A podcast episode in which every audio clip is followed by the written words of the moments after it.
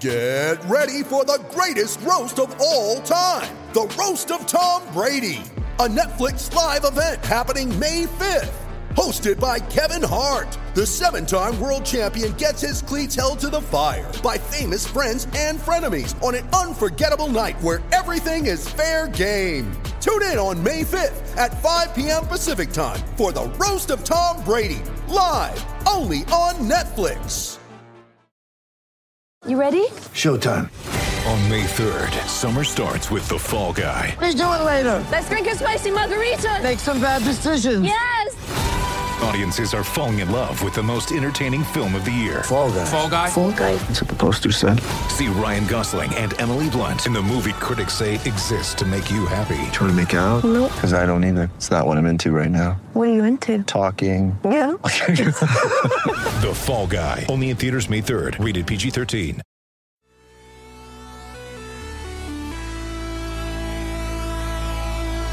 Scores! Johnny Toronto! I wonder if they can hear it on Long Island. 2 on 0. Riley Roslovic. Great save by Anderson. Riley stayed on side. The late man Matthews. Great move. What a goal. Beauty. Auston Matthews. Matthews flipped it up for Marner. Mitch Marner centering. Hyman to the net. Scores! He took fast down and his shot trap is in the corner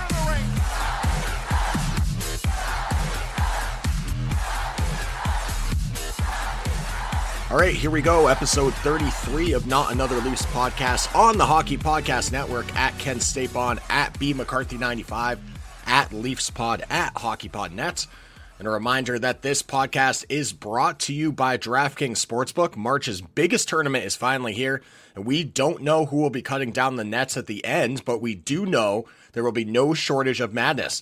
DraftKings Sportsbook, America's top rated sportsbook app, is putting customers in the center of the action. Bet $4 on an underdog, win $256 if they win. It's that simple. Turning $4 into $256 is 64 to 1 odds. Every dollar you bet could turn into $64. Pick one of the many select college basketball underdogs for your shot at winning $256. All it takes is one $4 bet. There's no better way to put your college basketball knowledge to the test than to put your money where your mouth is with DraftKings Sportsbook. Don't worry if college basketball isn't for you. DraftKings Sportsbook offers great odds on the Maple Leafs, including promotions on golf, hockey, and so much more. It's also safe, secure, and reliable, so you can deposit and withdraw your funds at your convenience. What do we want you to do? Download the top rated DraftKings Sportsbook app now. Use promo code THPN when you sign up to turn $4 into $256 if the underdog of your choosing pulls off the uns- upset. That's code THPN to turn $4 into $256 for a limited time only at DraftKings Sportsbook. Must be 21 or older in New Jersey, Indiana, and Pennsylvania only. New customers only. Restrictions apply. See DraftKings.com slash sportsbook for details. Gambling problem? Call 1-800-GAMBLER or in Indiana, 1-800-9-WITH-IT. BMAC, how you doing, brother? Kenny, what's up, dude? Good to hear from you. We can dedicate this episode to a former Leafs winger because I feel like the last few have been solely goalies. But Bates Battaglia, former number 33 for the Maple Leafs, also was on one of the best third lines the Maple Leafs ever tossed together, that being Bates Battaglia, Boyd Devereaux, and John Pohl back in 06 07. He was a member of uh, one of my other favorite line names in Carolina, the BBC line, which obviously BBC stands for something else, which we shan't get into. But I feel like it would not be necessarily appropriate these days to be calling that line. But that was on the actually those that was the Carolina team that knocked off the Maple Leafs in the Eastern Conference Finals back in the day to go on the Cup run. That would have been boy 02. Jeff O'Neill on the squad. Yes, sir. Hey, man, you know what? The the mannequins at Leafs practice yesterday had a, a bit of a tough start. I hope they're taking a much needed maintenance day today. I was happy to see that the mannequins were at practice and that they didn't get picked up off the waiver wire by Jimmy Benning. They were close close to though. Yeah, they, I mean, at this point, slip that one Vancouver's picking up anything, so maybe a mannequin for their bottom six might be just what they need. Yeah, Toronto should just send a bag of pucks their way too. Give them uh, give them some help at practice. Maybe they can uh, they can turn things around. Hey, that, like to their credit though, I know that we'll get into the Leafs a second here, but they have been playing well. They've turned it around a little bit. The, beginning of the year was so awful for them, but they aren't definitively in the basement anymore. At least they're sniffing around fifth place at this point. So good for the Canucks on uh, turning around what was a really lost season, and now at least they're uh, they're relevant at the moment. So remains to be seen if they can put enough string together enough wins down the stretch here to get into the playoff picture. But certainly, it's uh, been an impressive turnaround for that group after we saw what they what they were up to earlier in the season, largely based off the play of their goaltender Thatcher Demko. Um, so Wayne Simmonds draws in on the top line at Leafs practice this morning. What do you make of Simmonds joining Matthews and Marner on the top top forward unit? I love this man. I think they need to roll with this trio steadily and in through the playoffs. And I believe I've made this example before on a previous pod, but remember back in 2010 when they had Dustin Byfuglien, Big Buff, with Kane and Toews? He was definitely on the top line, but it just immediately added that much more grit to that line, to an already highly skilled line. And Simmonds also has shown this year that he can still play like he did eight years ago when he was just putting up 40 plus points with the Philadelphia Flyers. So I like it much better, Kenny, than Joe Thornton being on the first line. And this also allows Zach Hyman, who has been able to be inserted into any line this year and thrive. So right now, I think, according to Kristen Shilton, at Leafs practice today, he's on the fourth line. I think he can be inserted anywhere. Right now, it's the fourth line, but it makes way for Wayne Simmonds to be reunited with Marner and Matthews, which they have done before in Calgary right. back in January, and it worked. So it'll be interesting to see what Simmonds is able to bring to that group. Now, if he starts playing at the level that he was playing at earlier in the season, obviously he's going to be a formidable addition. You know, he's just your prototypical power forward who can do some things that Matthews and Marner, or maybe he's willing to do some things that Matthews and Marner aren't necessarily willing to do. You know, going into the corners, just banging bodies, make it tough on the opposing defensemen. So it'll be interesting to see how the chemistry works. Also, his net front presence. I feel like can be valuable for that line. He basically just goes to the front of the net and just tries to deflect anything that's coming at him. Um, and certainly it's been noted that Marner, well, Marner's trying to shoot more. And hopefully, if Matthews' wrist gets healthy, he's been a little bit stone cold lately. But if he can come back off that wrist injury, I think Simmonds being on that line could be pretty helpful for that group. Now, basically, Sheldon Keefe, it just seems like doesn't want to put Zach Hyman on either of those top two forward units. He wants to put Hyman on either the third line or the fourth line to balance out the bottom six, give them a, a little bit more a little bit more scoring punch. And the way that he's been playing this year, like he can provide that certainly. He's uh, played with much more finesse, much more finish this season, and just he's trying to balance out this group a little bit to get some, you know, just some more goals out of the third and fourth line, which have been uh, kind of lackluster, like comparatively to the top six for this team this year. Yeah, and it, and it's obviously not a knock on Zach Hyman's play. It's like you're going to get demoted. It's no, we need to re, re, if anything reinvigorate credence. It's it's cre- yeah with the way he's been playing. Yeah, we have to reinvigorate this bottom six. Obviously, Vesey gets picked up by the Nucks. Travis Boyd gets picked up off the Nucks. You know, there goes a bit of your production and impact in the bottom six. They weren't huge contributors, but still, it, it leaves a, a, a hole. And this is where Hyman should be when it comes down to it. I agree. And uh, another thing to note at Leafs practice is kind of getting a little bit depleted in the goaltending section here was uh, your boy Ian Scott, Michael Hutchinson, Scotty. and Jack Campbell, the pra- the goalies at practice today. So obviously the goaltending depth is going to be an issue. Sheldon Keefe, after the game the other night, actually, when asked who was going to get the start on Thursday, was basically like, you know, whoever's healthy. Like I don't know who's going to be healthy down the stretch here. So he was saying that even after Jack Campbell's shutout. And that's been a big issue for this team this year. It's been the health of the netminders, and they're certainly going to need Frederik Andersen and Jack Campbell to be both of them to be healthy if they're going to make a run down the stretch here. Absolutely, and you know, relating to the Battle of Ontario, the seventh meeting this season between Ottawa and Toronto, three wins, three losses for Toronto against Ottawa this year, and they're also dealing with some injuries in their goalie depth as well. It seems like every day it seems to be getting more depleted. They they lost Hogberg, they lost Murray, they lost who is the who's the young Daccord, excuse me, Joey Daccord. He's injured, so now they're running with Gustavsson and uh, Forsberg? Anton Is that who it is? Forsberg. Thank you. I'm slipping up, but no, no they're worries. They're was thinning out to too, man. Thoughts this Yeah. morning actually, and like this guy's just been a suitcase this year. Forsberg, Yeah. just c- consistently clearing waivers and just traveling all over the place. Yeah, but man, they're in a similar situation, so it's really no excuse tomorrow for the Toronto Maple Leafs. Really, no excuse. No, and Ottawa's had their number.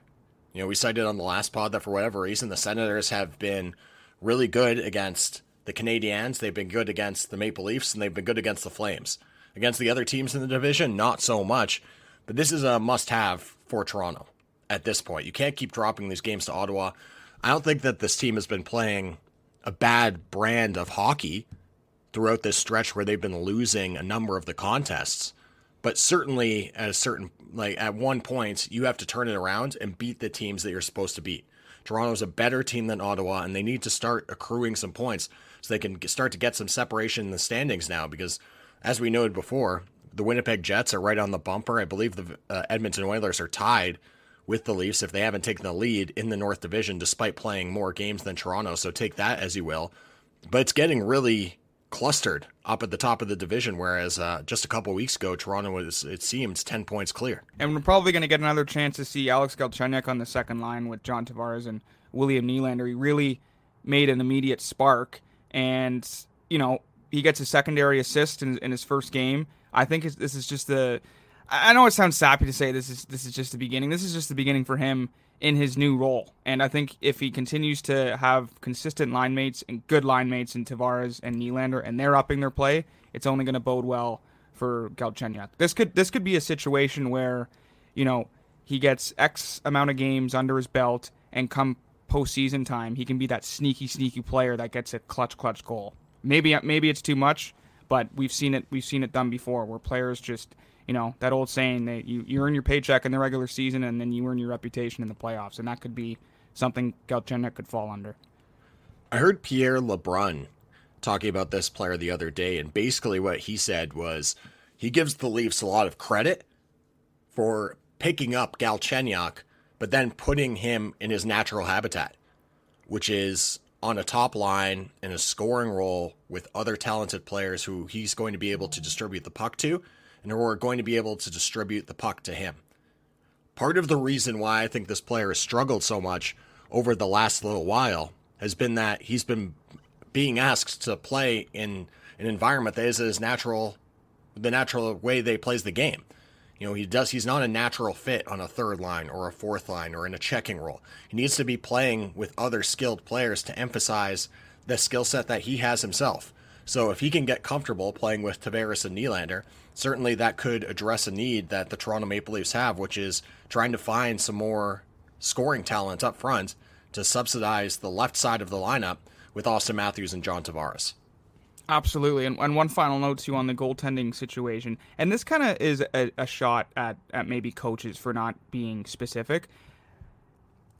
And also for the sake of a lot of fantasy owners too. I think for for the Leafs especially, they they have been very wishy-washy with injuries this year. Disclose it properly, reveal the injury properly, say what it is. The day-to-day is is garbage. It's like, yeah, it's a lingering nagging thing, but it should be fine just let us know if it's long term or not. Because day to day right now is is what Andersen is listed at. We could we could wake up tomorrow. Right now it's ninety nine percent Jack Campbell's going to start tomorrow. We wake up tomorrow, four p.m. before puck drop. Oh no, Andersen's good to go. He tweaked some, but he's been nursing it for the last four days. He's good to go.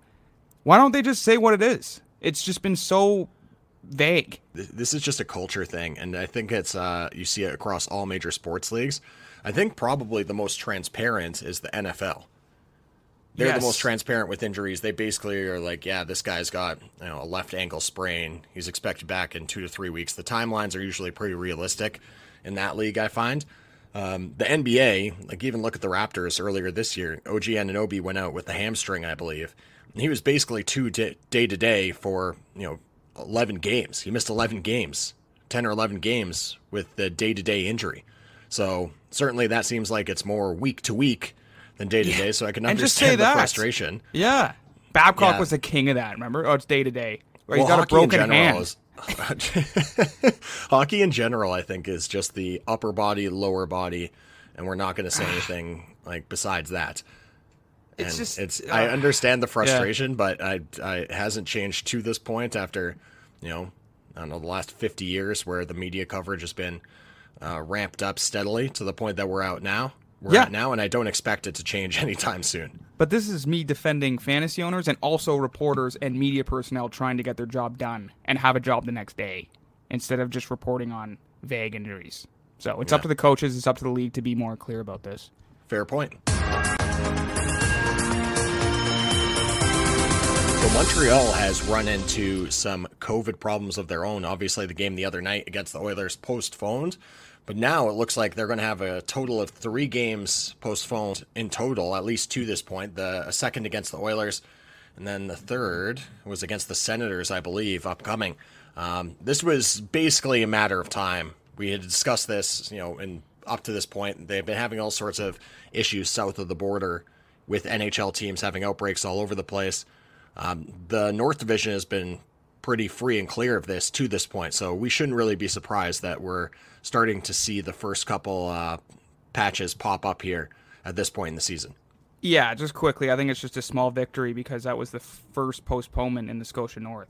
So Yeah. the league and the players have done exceptionally well in terms of, you know, trying to get through protocol and testing and, and play games effectively. So this is a small small win if you think about it. I think the you touched on something that I would just like to elaborate on quickly before we move on. The players deserve a ton of credit Yes. for the way that this season has been going and the fact that especially north of the border it hasn't been interrupted at all because these guys are basically being asked you know not to hang out with their teammates outside of the rink they're being asked not to go to dinner like when they're on the road just to go back to their hotel rooms and not do anything and that's so difficult like a lot of them are away from their families they're saying you know you can't really have any sort of contact with anybody on the outside where you're putting yourself and the team in jeopardy it's such a big ask of these players, and they've done a tremendous job to this point in the year to keep the outbreaks quelled, and I think they deserve a ton of credit for that. What do you make of this whole Tim Peel situation that's blowing up on social media this morning? I'll give the listeners a quick recap if they didn't see it, but basically, this guy was a referee in the Nashville Detroit game, I believe, the other night, and a hot mic caught him going into break, basically saying that he oh, was he was going to call a penalty on the Predators because it was just that point in the game, and he'd been trying to call one on them for a while. Um, it's kind of taken a little bit out of context, I think, because you just got a little bit of the snippet. But the NHL Twitter has been blowing up this morning, basically calling for this guy's head, and he was the sacrificial lamb as the NHL relieved him of his duties this morning. I feel bad for him, man. It's not like he swore. And like sure he made a stupid mistake, but like Yeah. whenever someone uses like a derogatory term or swears, like see ya later. You Yeah. made a mistake. He had a hot mic, and it's an easy move from the league because according to Steve Simmons, he's supposed to retire in a few months anyway, right? Yeah, So That's what I saw. I saw that same tweet from Steve Simmons, and basically my thought process then is, what like what does it even matter then? I know. You're basically firing him and like showing him out the back door when he was already on his horse riding into the sunset. And it's basically like, all right, yeah, you know, don't take the extra ten skates this year. Just hang him up and uh, you're done. Call it a career, buddy. But Well, I might if as- he was already on that trajectory already. It's like, well, what the hell? Exactly. I might as well just let this tweet serve as my tweet of the day from Steve Simmons at Simmons Steve. It was easy and convenient for the NHL to fire referee Tim Peel. He was retiring a month from now. What he said about a makeup call is what all of us who watch the game have been thinking forever. And it's true because whenever we're watching those games, it's like blown call, and then another call is made. It's like, you know, you th- at least uh, many are thinking in their head like, oh, he made that call because he blew the other call. He wants to offset it, right? Like he made Well, a I mistake. saw- I think people need to relax and give this guy a yeah, break. they they do need to relax. And also, I don't know how many people were actually watching the Preds, you know, Red Wings game and saw everything the way that everything went down. I certainly wasn't. No. So I don't really know the context. I heard the commentary, but I didn't have a feel on the flow in the game. I didn't have a feel on if Nashville had gotten away with a couple and they were kind of like, all right, like you know, we missed a couple on the Preds, so we got to get them on one now. Um, I don't know what the context was, so I think that everybody needs to chill out a little bit. And everybody's reacting and just, just like so so it just gets blown so out of proportion. Anybody that kind of speaks out, just like, well, just getting ostracized by the NHL fan base, basically. I don't know. It, it just seems like a gross overreaction and something that we're certainly geared towards. I actually saw one picture that explained it pretty well, and it basically was an axis, and when this, the middle was a zero zero, and then like the trajectory was the amount of penalties that are called based on the lead for the home team or the away team, and basically like the more the team that got the most calls was the home team if they were down by like three goals or more. Like the penalties, they were getting you know thirty to forty percent more penalty calls than the away team in the same situation. So it's a it's a something that's happened forever in the sport. You know whether you like it, don't like it, whatever. I don't think it's going to change anytime soon. Uh, I'm kind of in the camp with Ray Ferraro. Just call the rule book, and if you see an infraction, call it. But it, It seems like this has been happening forever. of the conference final. Like I know, but I think I think that's why people are upset though, is because how do you know that's not going to happen in Game Six of the conference final? It's the same thing with like the offsides chatter that everybody talks about when uh, a guy's you know an inch offsides and they go back and review it. It's like it's fine when it's in Game 32 of the regular season and you're playing a West Coast team that you only see twice a year, so it's not going to really influence the points in the standings if you end up losing the game because of it. But what happens if it's in, you know, game two of the Stanley Cup final and the guy's, you know, offside by an inch and then they hold it in the zone for 90 seconds, get a goal that's the go ahead goal or something, and then they end up calling it back because, you know, two minutes before the play entered the zone offsides. fair enough, but the magnitude of the game tightens up the officiating. I mean, this is a, this is two teams that are not going to make the playoffs. Yeah. In Nashville That's that's also the absurd part about it. that Everybody's getting pissed off about a ref saying something in a game between Nashville and Detroit. Yeah. Ultimately, that's the, that's that's the case. He's just the scapegoat. Uh, Austin Yeah. Watson out for four to six weeks for Ottawa. Um, tough break for the Sens, as this is one of those utility guys who uh, is a veteran in their lineup and really goes to the hard area of the ice and really emphasizes the style of play that Ottawa is trying to emulate this season. Yeah, and speaking of the Predators, he was great for the Preds in their Cup run in 2017 against the Penguins. So he, he was great for their bottom six. Added a lot of sandpaper and grit to their to their bottom six forward core, and it's a it's a big loss. Nate MacKinnon scoring number 200. Congratu- congratulations to Nate the Great on certainly was uh, a historic milestone, but probably many more to come in his very young career. Congrats, Nate Dog. 200. My goodness. Elliot Friedman on 31 Thoughts podcast was wondering this. I wanted to get your thoughts on it.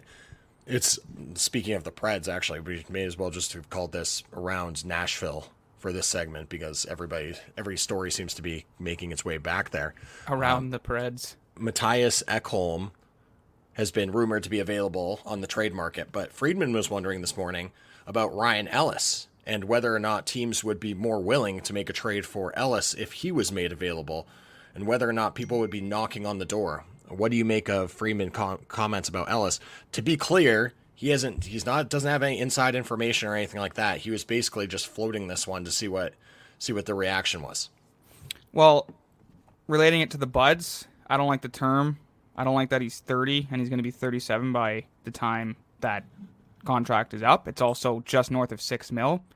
Don't think it fits for the Leafs. I don't think it fits for Toronto either at all. Like the money doesn't fit.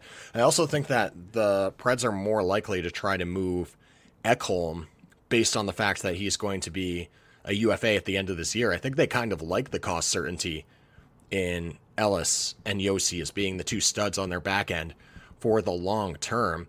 Uh, the only reason that you don't try to bring back Ekholm is because basically you have Josi at nine, you have Ellis at six and change, so that's 15. Basically, you're going to sign Ekholm on the open market. He'll probably get five plus, like six six million dollar range, right?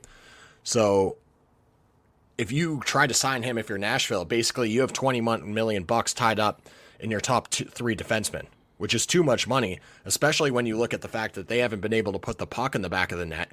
And their two starting centers, or their two top centers, in Matt Duchene and Ryan Johansen, have combined for six goals this season. You know who has more goals than that? Jason Spezza. You know what Jason Spezza gets paid? 700K. You know what Duchene and Johansen's cap it is? $16 million combined. And they have six goals on the year. That was gonna be my tweet of the day as well. That was my secondary. I know. I was gonna give you a shout out. I don't think we've ever scrolled through our, our that- Twitter profiles to select a tweet of the day. Is, but is that legal? Can we select our own? I guess we can make whatever rules we want, but yeah, All right, I'm going to go from Danielle Michaud at SN Michaud. Trying to buy a new mattress has got to be the top five most stressful purchases. I've read seven million reviews and asked every single friend, labored over what I have, what I even want in the first place, and all this for what? The same half-ass sleep I currently get. I can relate with you, Danielle. seven Mattress hours, purchases- six hours sleeps. Man, it's like you just want to go for one of the Endys or the Caspers. You know, you see those advertisements in a prior life all the time on the TTC when you'd be riding. You know, they got a million five stars reviews, but then you go and look up, look a little deeper, and they say the mattresses that show up in a box with no real support aren't really good for your back health long term. So I can sympathize with her position. I've been poking around for a new mattress myself based off the fact that my dog is getting enormous and she likes to kind of snuggle up between my partner and I, and it just gets a little uh, gets a little tight for comfort sometimes. So Yeah, need to need to upgrade to like the California King size bed so that everybody can sprawl out and have enough room. I'm pretty happy with my mattress, but I will say like the sleeping has been like kind of sporadic off and on, but I've been really crushing those midday naps. The the 20 minuter man, those are key. I am a big midday nap guy. Great. Like and don't ever think you're being lazy. It's just it rejuvenates the like yourself for the rest of the day, especially if you work nights. Yeah, you take the I take the Saturday afternoon nap every week. Oh yeah. because I do the radio show in the morning. I get home around you know 12, 1 o'clock, just kill it for like an hour and a half, two hours, and then I go to my other job just feeling super refreshed. My dog, as you can see in the background, is also a big fan of the midday nap.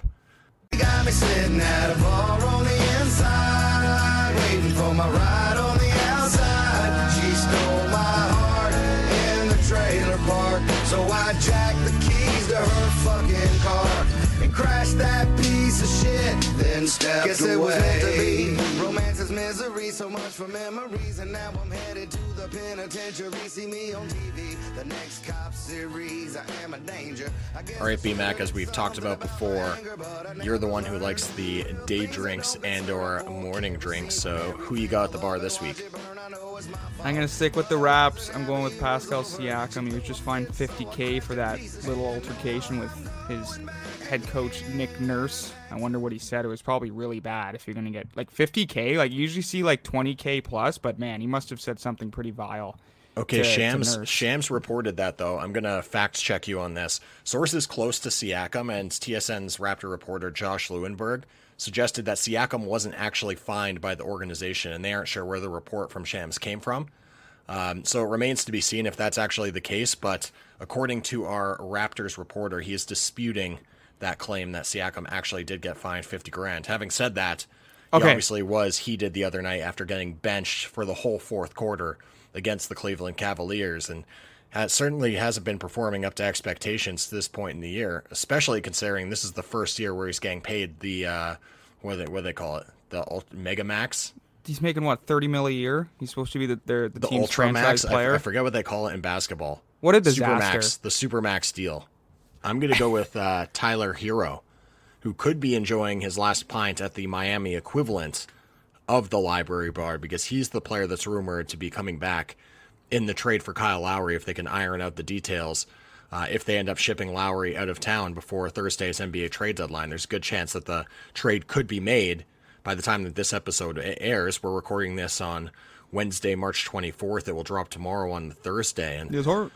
It certainly seems like the Raptors are going to be active at the trade deadline. Adrian Wojnarowski earlier this week suggested that the Raptors were going to be the team that was dictating the market based off the players they have and the availability that they could send them out as rentals, basically. Yes, sir. It's actually a big night at the Harbor 60 Steakhouse, so I'm pumped. Are you, are you buzzing over there? I'm buzzing over there tonight with the folks. It won't be the My library goodness. bar, but it's the Harbor 60. I'll see you there. What time's the reservation? 7 p.m., buddy. We got an extra 7 seat p.m. for you.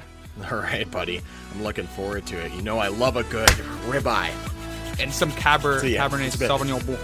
Yeah, yeah, maybe a maybe a nice paper plane pre-dinner cocktail. You know, I like to sneak one of those in. Thank you for listening to this episode of Leafs Pod on the Hockey Podcast Network. Follow us on Twitter at Ken Stapon, at B McCarthy 95, at Leafs Pod, at Hockey Pod Nets.